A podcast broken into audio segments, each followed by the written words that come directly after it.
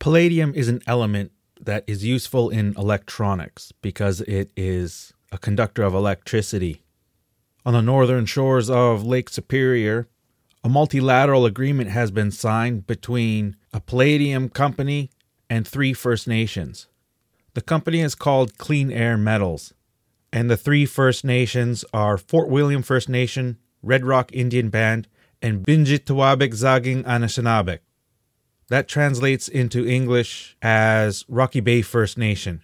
The agreement is so that the First Nations people can have some positive impacts while they identify adverse impacts that a mine might have on First Nations interests and rights, as well as environmental things. So, again, here's where we try to reconcile our Indigenous past with an industrial future.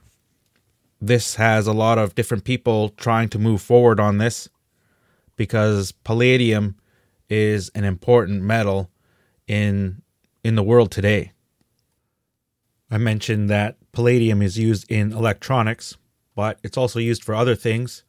One thing that might be especially important to First Nation people, to Anishinaabeg people in this region, is that palladium is used for blood sugar test strips. Blood sugar test strips are used for people with diabetes so they can manage their insulin. Diabetes occurs quite a bit in Anishinaabe people.